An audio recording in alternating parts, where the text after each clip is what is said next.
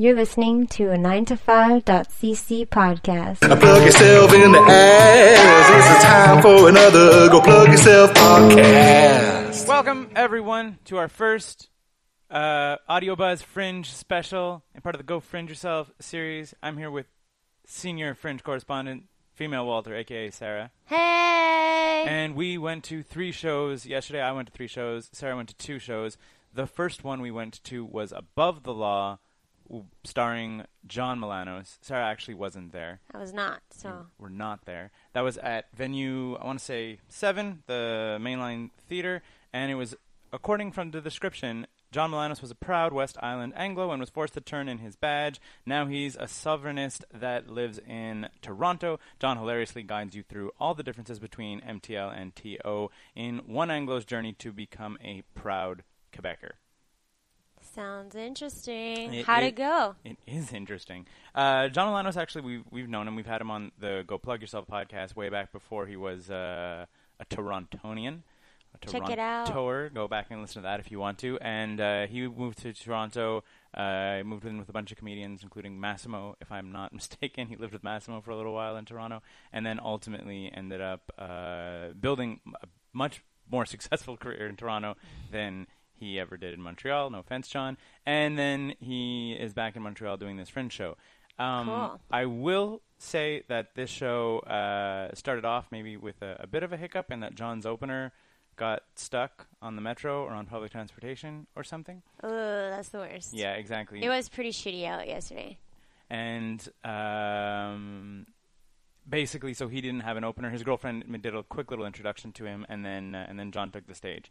Uh, Above the Law is more or less um, a stand-up storytelling show where Okay. it's basically uh, bits and pieces of Jon's routine with uh, with kind of a, a through line uh, of the story of a how he became a comedian, how it brought him to Toronto, how he ultimately, um, I guess, became more proud of being from Montreal by being in Toronto. Like one of his one of his I don't want to really spoil any of his jokes. This is more of a line is he's like when you're a Montrealer and you're in Toronto, you just kind of automatically feel better than everybody else. so uh, what I will say is that John was um, was very very nervous, like extremely nervous. Like I've seen him perform before, and I know that he doesn't always have that kind of manic nervousness that he was showing last night. But it, like like as I mentioned, it was opening night. It could have also been that his opener His is opener- not there His to opener warm him up. wasn't there. So I mean, and and on top of that too, I mean, there's there's a, a, I guess a lot of pressure when you're uh, coming back to your town with sort of a piece about your town. Yeah. Um, what sort of seemed to happen was um, he seemed to he kind of seemed to get lost a little bit in his own narrative. Okay. where he would sort of tell jokes and like kind of set up things and then circle back and then ex- explain how they got set up.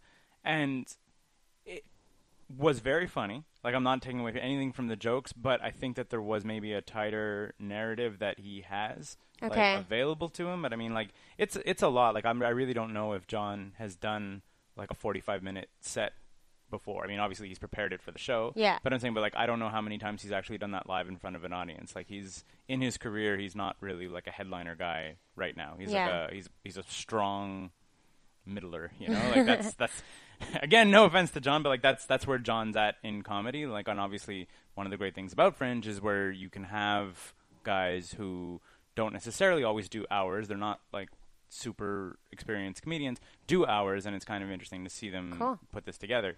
And so, like I said, I don't know if maybe it was a little bit nerves, or maybe maybe if it was just the the weather and opening night jitters or whatever. But I think that I would recommend the show a little bit more on the like now, like maybe now that he's got an opening night, now that he's got an opening night out of the way, because he did seem a little bit nervous, but Okay. not to detract in any way from the comedy. Uh, Jon has a really interesting comedic voice where um, like he comes off I mean if you see the picture of him whatever he's like a, a jacked slick back hair Greek guy right like Yeah. that's that's who Jon Malanos is and you're expecting kind of um, like this like chauvinistic bro comedy and Okay. he definitely has that element to him but he's kind of like uh, I guess like a, a sensitive chauvinistic bro if that makes sense He's Like- a nice guy. Exactly. Like he tells like really, really embarrassing stories about himself. Oh, uh, like a lot of the time. I mean, uh, and again, this was uh, in the Gazette piece that Bill Brownstein wrote about him.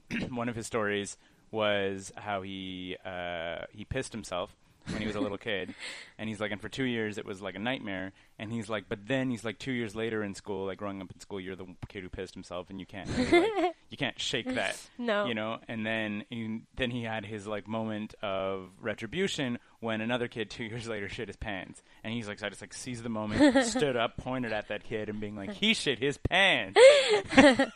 shitting your pants is way worse than pissing Exactly. yourself. So he's like, that's how he like, you know, like shook off the the stigma of being the guy. But it, like, but just stories like that. Again, I don't really want to spoil too many stories, but that one was already in the Gazette, which I feel spoiled it way bigger. So like those kind of stories that are like oddly confessional, Okay, so it gets real. but in like a funny way. Like it's sort of he addresses the fact that like yeah, like yeah, he is this Greek guy who hits the gym, who gets angry all the time, and has like stupid meathead alpha male stuff. But then like the oddly like sensitive stuff about like how much he loves his girlfriend and whatever, and then.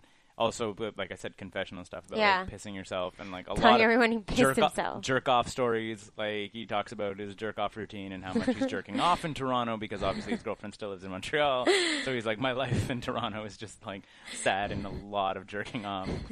So yeah, like I said, really very, very, very, very funny. Uh, and kind of interesting also because you don't usually see um, that voice like that that bro guy be real very often. yeah, you don't like usually, be vulnerable. yeah, exactly. You don't usually see that kind of guy admitting his really His faults. his faults, and his sad, terrible, dark stories about jerking off in Toronto. so that's kind of interesting to see. And but as like I said, a minor downside is that it could have been a little bit tighter, and Yeah. it could have been a little bit better. But that might have just been opening night jitters. His opener wasn't there. It was raining. Yeah, it's kind of a shitty situation to start off when you don't have your opener and you're like, I have 45 minutes and I booked 10 with this other person and now I have a 45 minute, sh- a 30 minute show to make 45 minutes. Or pretty much, yeah. Exactly. that, that was definitely. the I would have been like freaking out. and and not for nothing. Also, I mean, if you're uh, if you're listening to this and you're at Fringe and you're around Fringe and you were around Fringe yesterday, uh, you know that it was raining in the entire like the entire Saint Laurent Street Fest scene it was sad. was sad. There were not a lot of people, which I'm just must have played on basically all of the performers' egos in kind of you're like, who's going to show up? Who's going to be here? There's no Yeah. foot traffic. The Fringe Park is closed. So there's all this extra stress. I think that kind of uh, probably got to a lot of performers Yeah. on the on what should be. I mean, always always a stressful night is your opening night, and then you're just sort of like, oh, by the way, it's raining, and this festival is like struggling along, and there's nobody on the streets when normally it's full.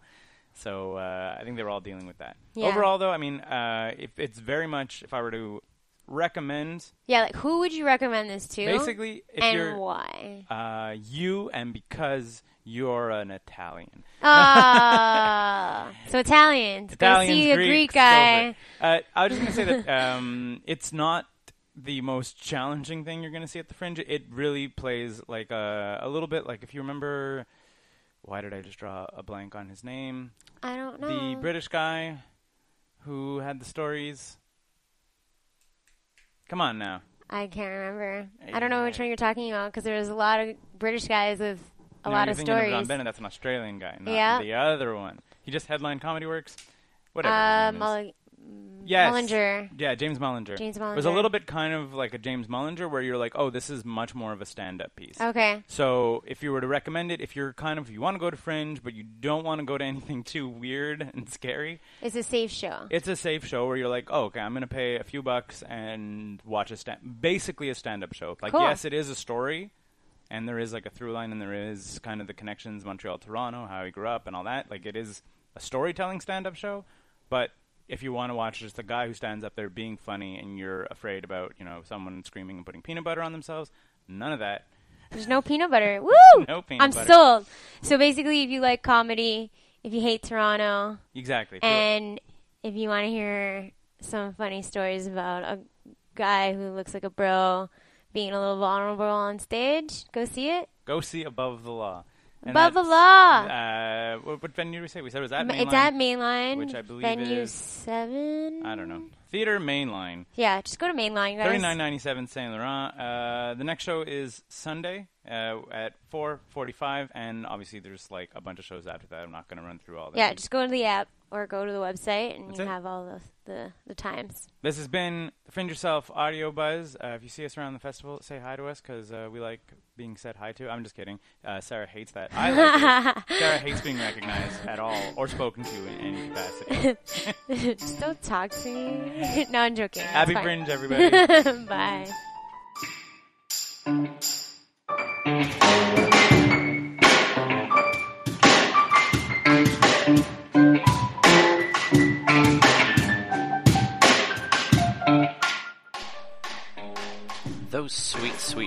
Tunes you're listening to right now come courtesy of Leland Beckman and Oral Turpitude.